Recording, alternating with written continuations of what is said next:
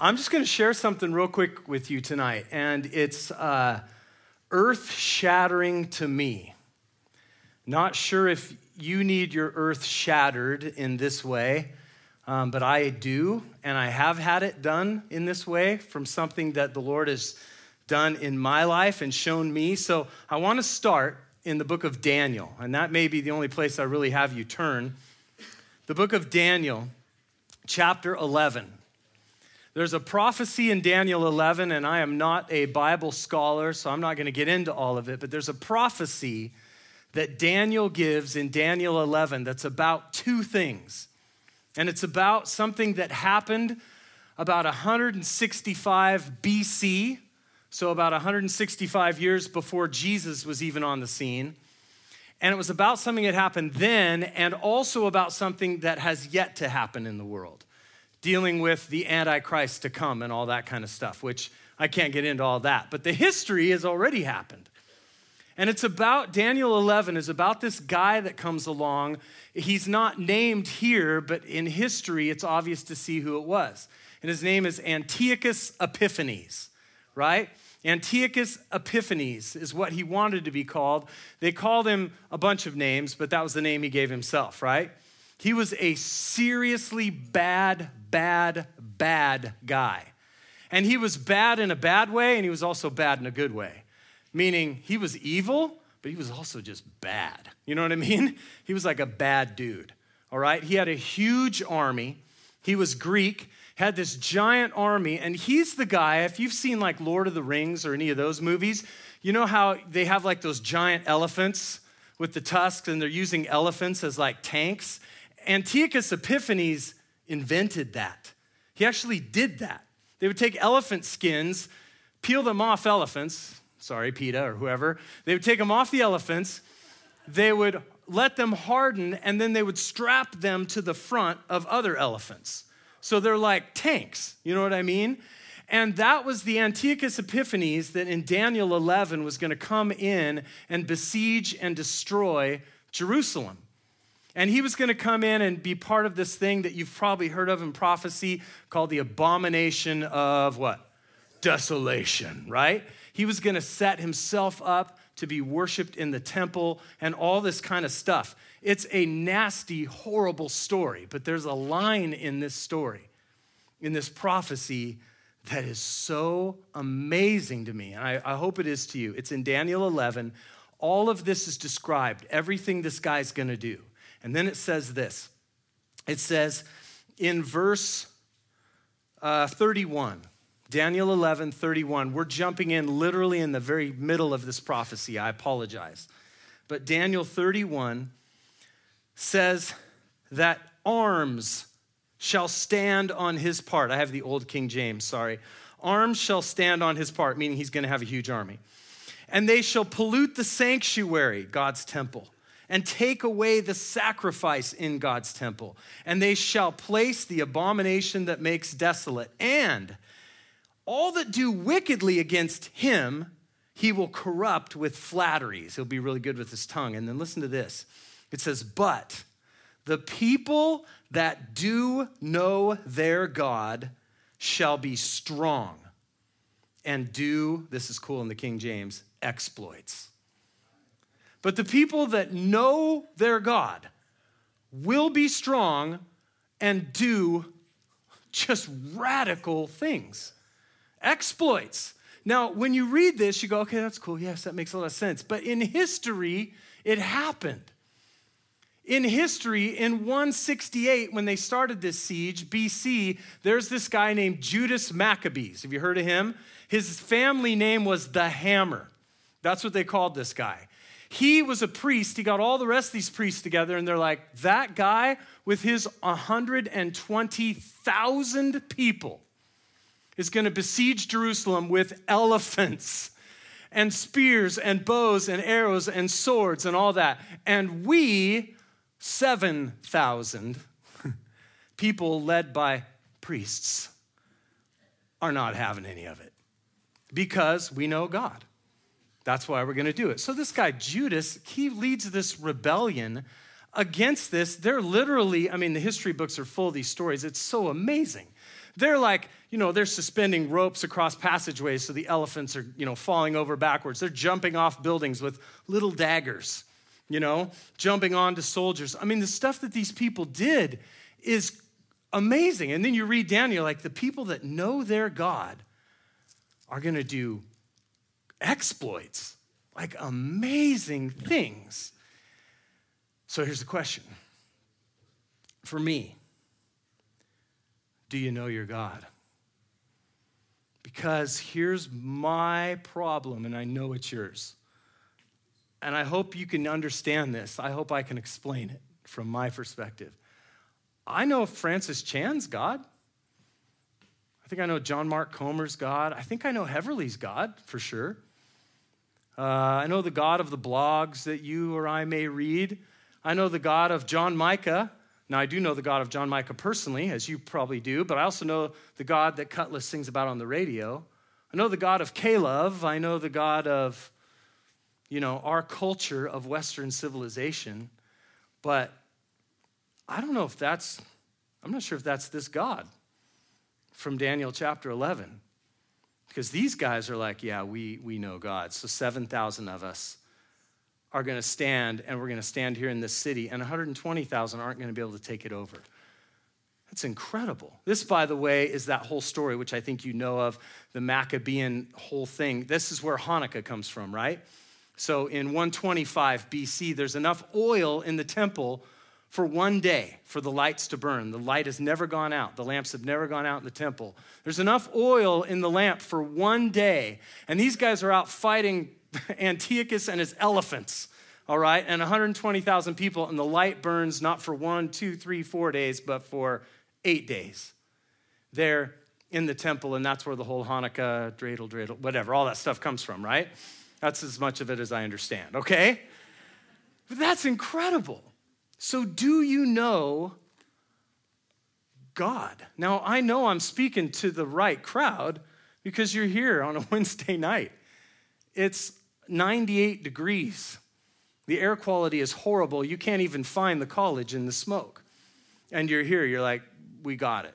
Like, we, yes, we do. That's why we're here. Okay?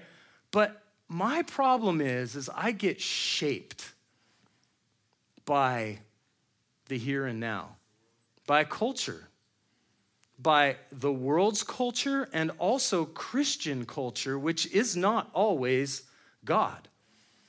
Or I might sit down with somebody who is amazing. I've sat with multiple people today and had multiple conversations. It's one of the amazing perks of this job, working for the church. I talked to five different people today for long sets of time, and the whole time it was about who? God, which is incredible.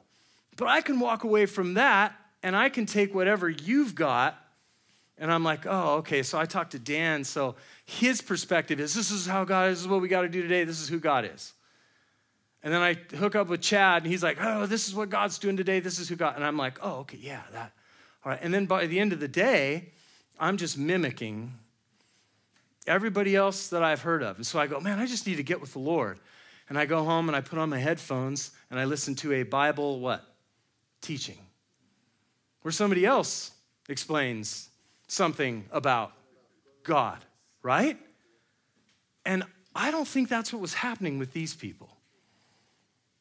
They wouldn't have fought like this. Let me give you an example of this. See if this fits in your box, okay? Many years ago, now, many years ago, I was traveling in the country of Jordan. All right? So you go to Israel and you keep heading east and you get to the country of Jordan. And I was in the country of Jordan on a couple of buses with a group of people that we were taking in to that to see that city called Petra, right? Which is an incredible place. We're driving through Jordan and we're out in the middle of the desert in Jordan. And it is, if you're in the middle of the desert in Jordan, you are just in the middle of the desert, right? It's where a chunk of the Old Testament takes place. Okay, so if you look every direction, there's nothing but sand. So we were driving along and we pulled up to a gas station and, quote, gift shop, right? You know, kind of out in the middle there. You've seen this if you've traveled. You go to a gas station and they sell t shirts and they sell whatever, shot glasses and everything else, you know? So we stopped at this shop And I was on the first bus in the line, and we stopped, and all of our people got off. And our guide, who was a friend of mine, he's a Jew, okay, but he's a Jesus guy. He believes in the Savior, all right, a messianic Jew. And he's just a full Jew, like this tall, big nose, like, oh, I'll rip you in half, like that guy, okay? Like an awesome guy. And you're just like, that's why you guys never lose battles, like that guy right there. So he's that guy, right? So he gets off the bus, and these two Jordanian, these big Arab guys, come walking out of the gas station gift shop. Steve kind of looks at him. He kind of nods at him. They nod at him. And he goes off this way and he kind of looks towards me and they come right up to me. And one of them, as he comes up to me, he just reaches up like this and he grabs my arm, my elbow. And I'm a big guy, like even here. And in Israel, I'm a really big guy. It's kind of fun. You're like, yeah, you know, walking around. But these guys in Jordan, these, these were my size, but bigger. All right, these were big boys. All right. And so this guy grabs my arm kind of by the elbow and he just goes, You, come, come, come. And I'm like, Okay. And I start walking with him. So in my mind, I'm like, All right, I'm beheaded right now. Because this is probably 2003, maybe 2004. So 9 11 has just happened. Everybody's all heightened. Everybody's all, don't go to Jordan, don't go to Saudi Arabia, all this stuff. So this guy grabs my arm and he says, Come, come. And, he, and his other cohort has disappeared. I don't see him anymore. And all of our people are still there, a couple of huge buses full of people. And he takes me into this gas station, and then he grabs my arm a little tighter. And he says, Come. And we go right through the station, past all the gift stuff, and we go right into uh, kind of a house, you know, like a little home area that they lived in behind it. And I walk in, and something smells just nasty. And so I walk past that, through the kitchen area, and there was a um, you know like a door with little glass beads you know hanging down. So he, he wishes me through there and his grip just gets tighter. And i'm thinking man i don't know what's going to happen here. Like I, i'm starting to feel like i am out of my element. I'm starting to really want to be home in the mean streets of portland you know where all, everybody here's liberal. It's just so scary. You know what I mean? Like, I was wanting that, you know? I was just like, I want to be back there, okay? And so I was getting nervous, and then he grabs me and he keeps saying, You come, you come, you come. And I'm like, I don't have much choice unless I start fighting.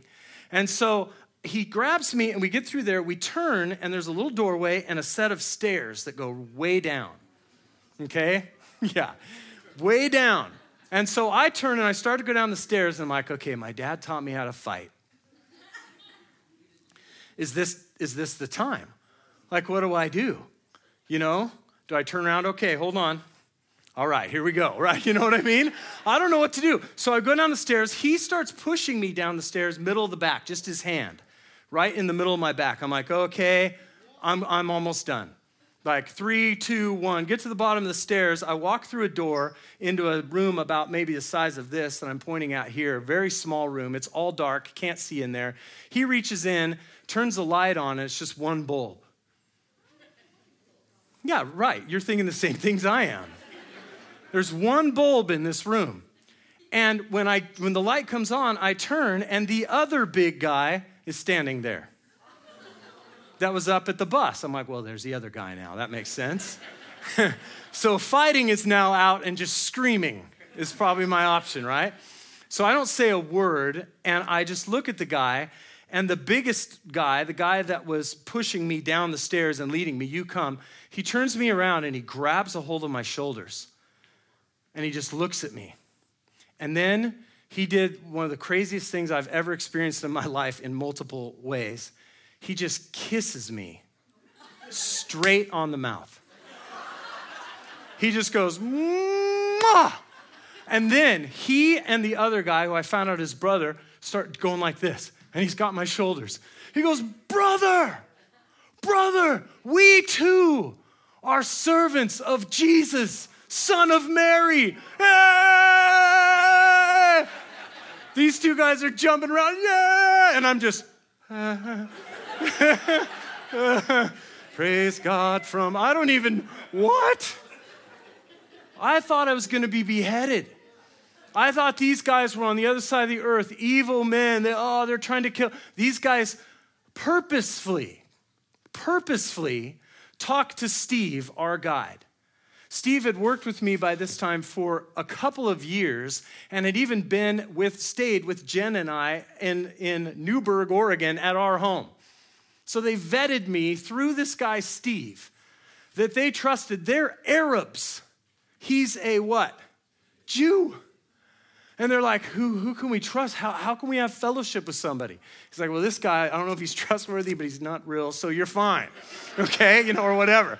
He's gonna be okay. So he, they, get, they wait for my bus. They single me out. They bring me downstairs to this safe room, and they start just weeping, jumping up and down, hugging me just going, we're, we're with you. Like we're servants of Jesus, the Son of Mary. Amazing, right? Doesn't fit in my box. It doesn't. Like, what do you guys do for church? Church? What are you talking about? Church. What do you mean? There's no Bible studies. There's no Wednesday night Bible study. There's no Caleb. There's none of that. There isn't. There's none of it. None of that exists. There's no fellowship with anybody except one another down in the basement. The people upstairs don't know. They don't know. And these guys are full on brothers of you and I. The God who is in you is in them. Like completely. There's no difference. Once I got over the fear and shock of, of, this, of the situation, which really only took a couple of seconds, honestly, it was like I was just like hanging out with one of you guys. It was incredible. We're just talking and loving and just like, all right, you know, and I'm trying to like figure out the handshake. You know, it's different, but it's the it's the same. So that doesn't fit for me here, does it? Or for you, like I'm like, wait a minute, so what do they do? You left them, and now what are they doing? Well, I think they're pumping gas and going down and praising God. Do they have Bibles? I'm not sure. Steve said he tried to get some to him, but he's not sure if they're able to take them out and use them. Well, are they gathering with a fellowship? They've got at least once a week in church, right? I don't, I don't think so. No. But man, they belong to the Most High God because of his son Jesus. And it's crazy. So, what I wonder is what they're doing, that's exploits to me. God is radical in their life because, in their case, now I don't want to switch places with them. Please do not misunderstand me. I want to finish up with everything we're doing here, go home with my wife Jennifer, and just be like, I'm proud to be an American. I want to do that. do not misunderstand anything I'm saying. But one advantage they have, like Judas Maccabees, is that they're like, they don't get filtered with a bunch of other stuff. They're like, no, we know God. And Jesus Christ is more powerful than Allah, the false God. We know that. We've stepped out in faith, we've invited him in, and we know that he's in us by faith, and we trust in him. So we're going to step forward and trust an American, a filthy, rich, scumbag American who's leading tours of people through our country. I mean, you can't get more American than me, right? It's me on that trip and Brett Metter. And I don't know if you know Brett Metter, but he's more American than I am, all right? I mean, Brett's like, well, these people have towels on their heads. That's the kind of guy Brett was when you're over there with him. I'm not joking. So, I mean, he trusts us to just be like, oh, these guys are our brothers. So here's my question for you, and I want to read something to you. It is I want to challenge you tonight, right now, for just the next couple of minutes, I want to read only who God says He is. I just want to take a step back for a second and read who God says He is. And I'm not, I'm not going to talk about it, I'm not going to explain it, nothing. And then I want to challenge you in just a minute. So, Colossians chapter 1 says this He is Jesus Christ, Colossians 1. You can open your Bibles if you want. I would, get, I would just listen and read it later. Colossians 1. He is the image of the invisible God, the firstborn of every creature. For by him were all things created that are in heaven and that are on the earth, whether they are visible or invisible, whether they are thrones or dominions or principalities or powers, all things were created by him and for him. And he is before all things. And by him, all things are held together. He is the head of the body, the church, who is the beginning, the firstborn from the dead, that in all things he will have the first place. For it pleased the Father that in him should all his fullness dwell.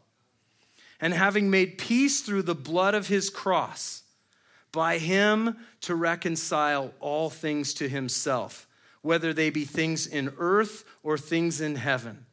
And you, you were alienated and enemies in your mind by wicked works, but now he has reconciled you in the body of his flesh through his death to present you holy and unblameable and unreprovable in his sight.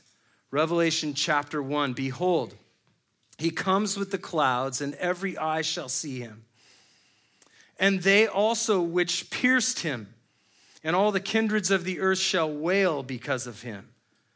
I am Alpha and Omega, beginning and the end, says the Lord which is and which was and which is to come. I am the Almighty.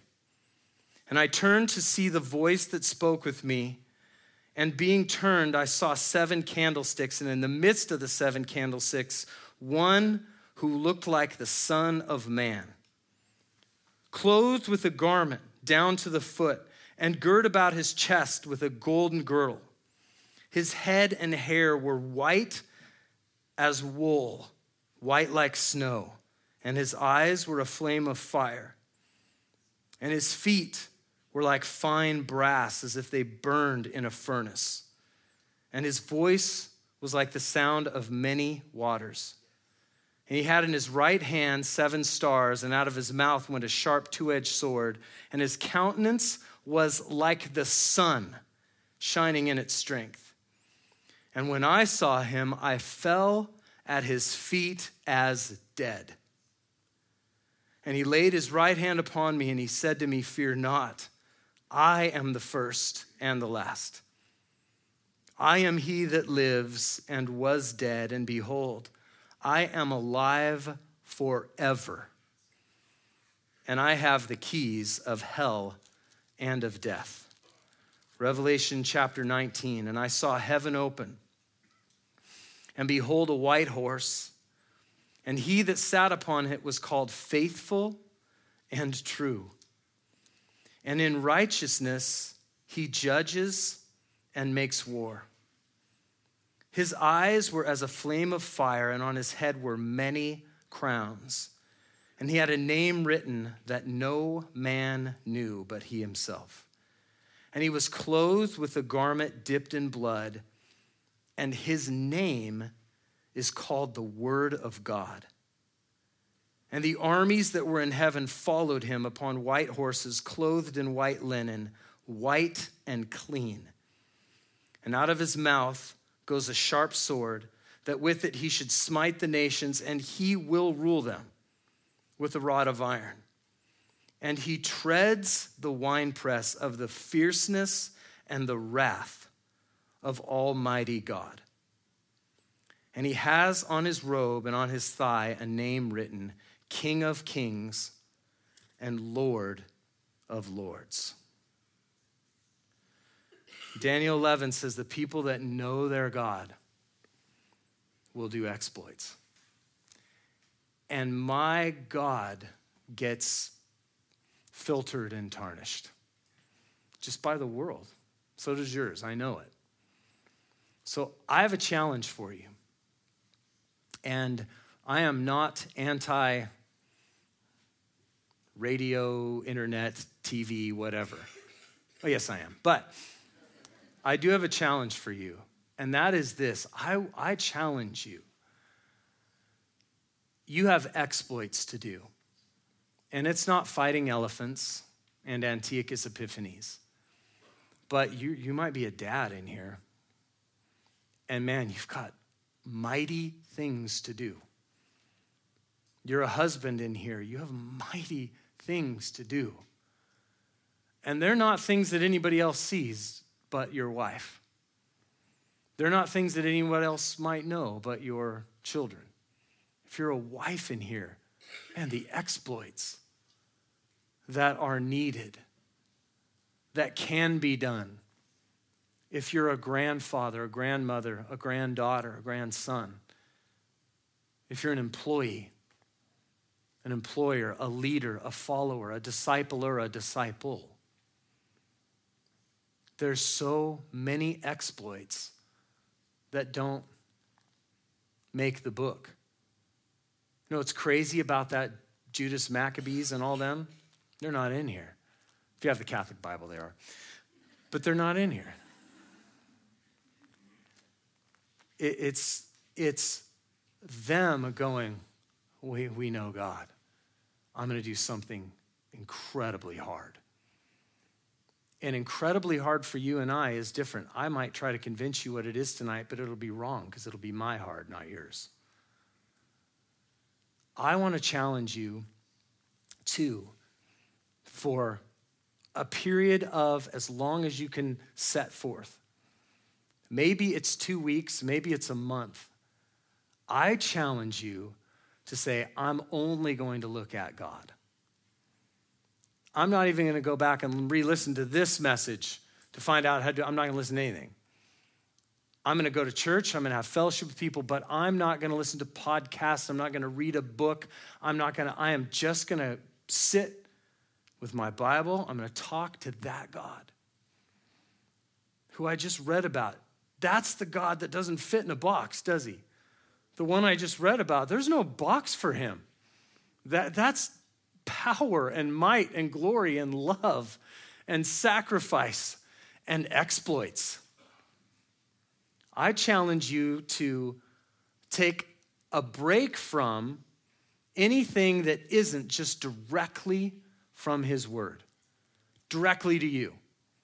Not through me, not through anybody else, just directly to you, except for when we gather when we gather corporately, when you're in your, you know, your home groups, when we're gathered here, that's a different thing. But when you say, I want to I want to communicate with him, I want to know my God, don't know my God.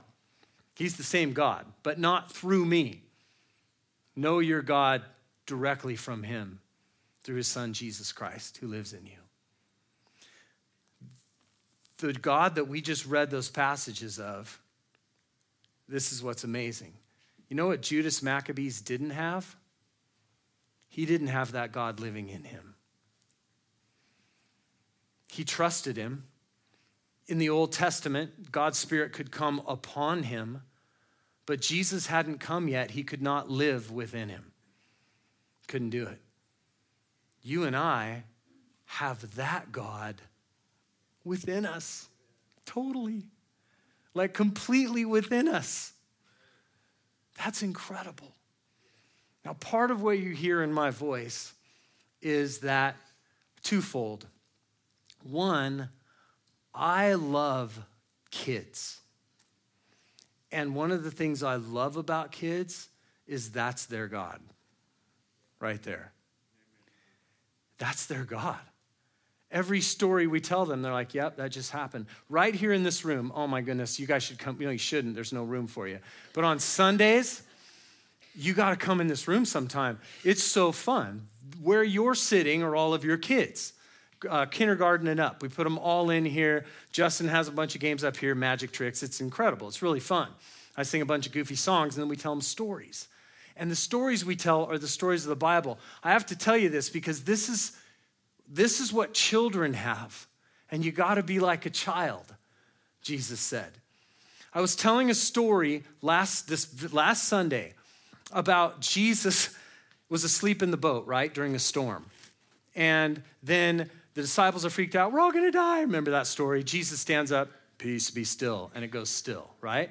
So we play it up. It's high drama and all that kind of stuff. So then I go from there into the story where the disciples are going across the lake, same lake, and another storm comes up and they start looking around and Jesus isn't in the boat, right? And the disciples did the same thing. They're toiling, they're freaking out, they're screaming. And I play it all up. It's this huge drama. The waves are big and everything. And I said, and they look out, and this is 10 minutes into the story. And I said, and they see a guy walking on top of the water. And this kid sitting right there, who's never been here, but two times. It was his second time here. I'm telling the story, we're doing the whole thing. He stands up I'm like, there's a guy walking on the water. He stands up and he goes like this. He looks around at all the rest of the kids. He goes, It's gotta be Jesus! like that, right? Isn't that amazing? He's like, It has to be. There's, there's nobody else that could do that. There's no way, right? So, I, that's Judas Maccabeus. He's like, Yeah, that's God. I've got like a, a, you know, a scroll in this hand and a nail in this hand. Bring on the elephants. Let's go. Right? Because I know him. Now, so that's one of my pleas is actually for the young people. Because that kid, that kid has no filter. That kid's like, Jesus is awesome. Stop. Period. He's awesome. There isn't anything. Have you heard the stories he would tell you?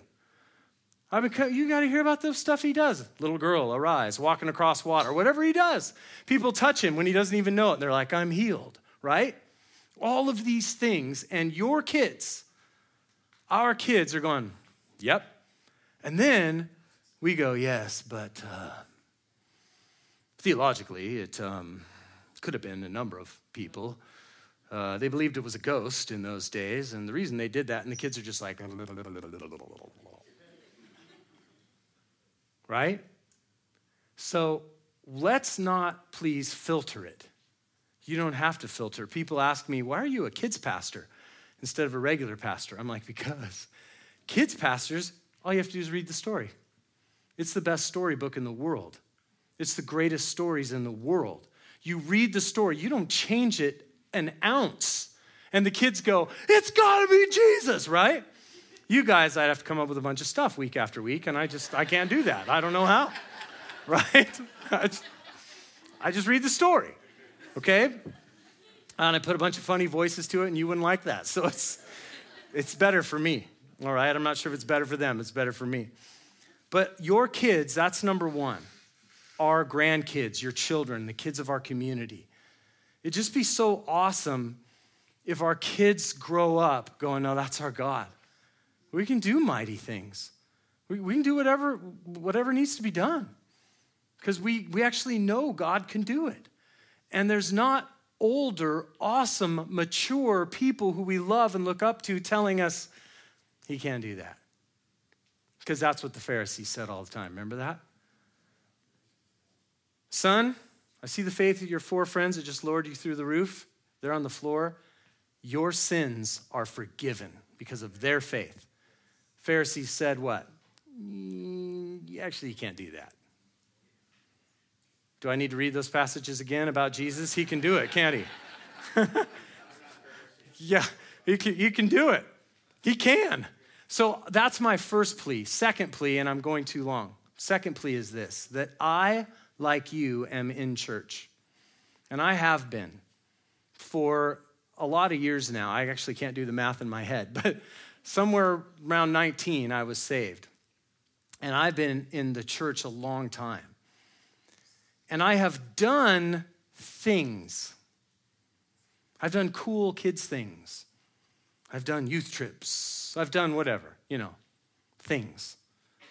I've done things that I thought were mighty, and maybe some of them were, but only in the last couple years, after 25, 26 years of doing, have I really just stripped down and just gone, whoa, whoa, whoa, whoa, whoa, whoa.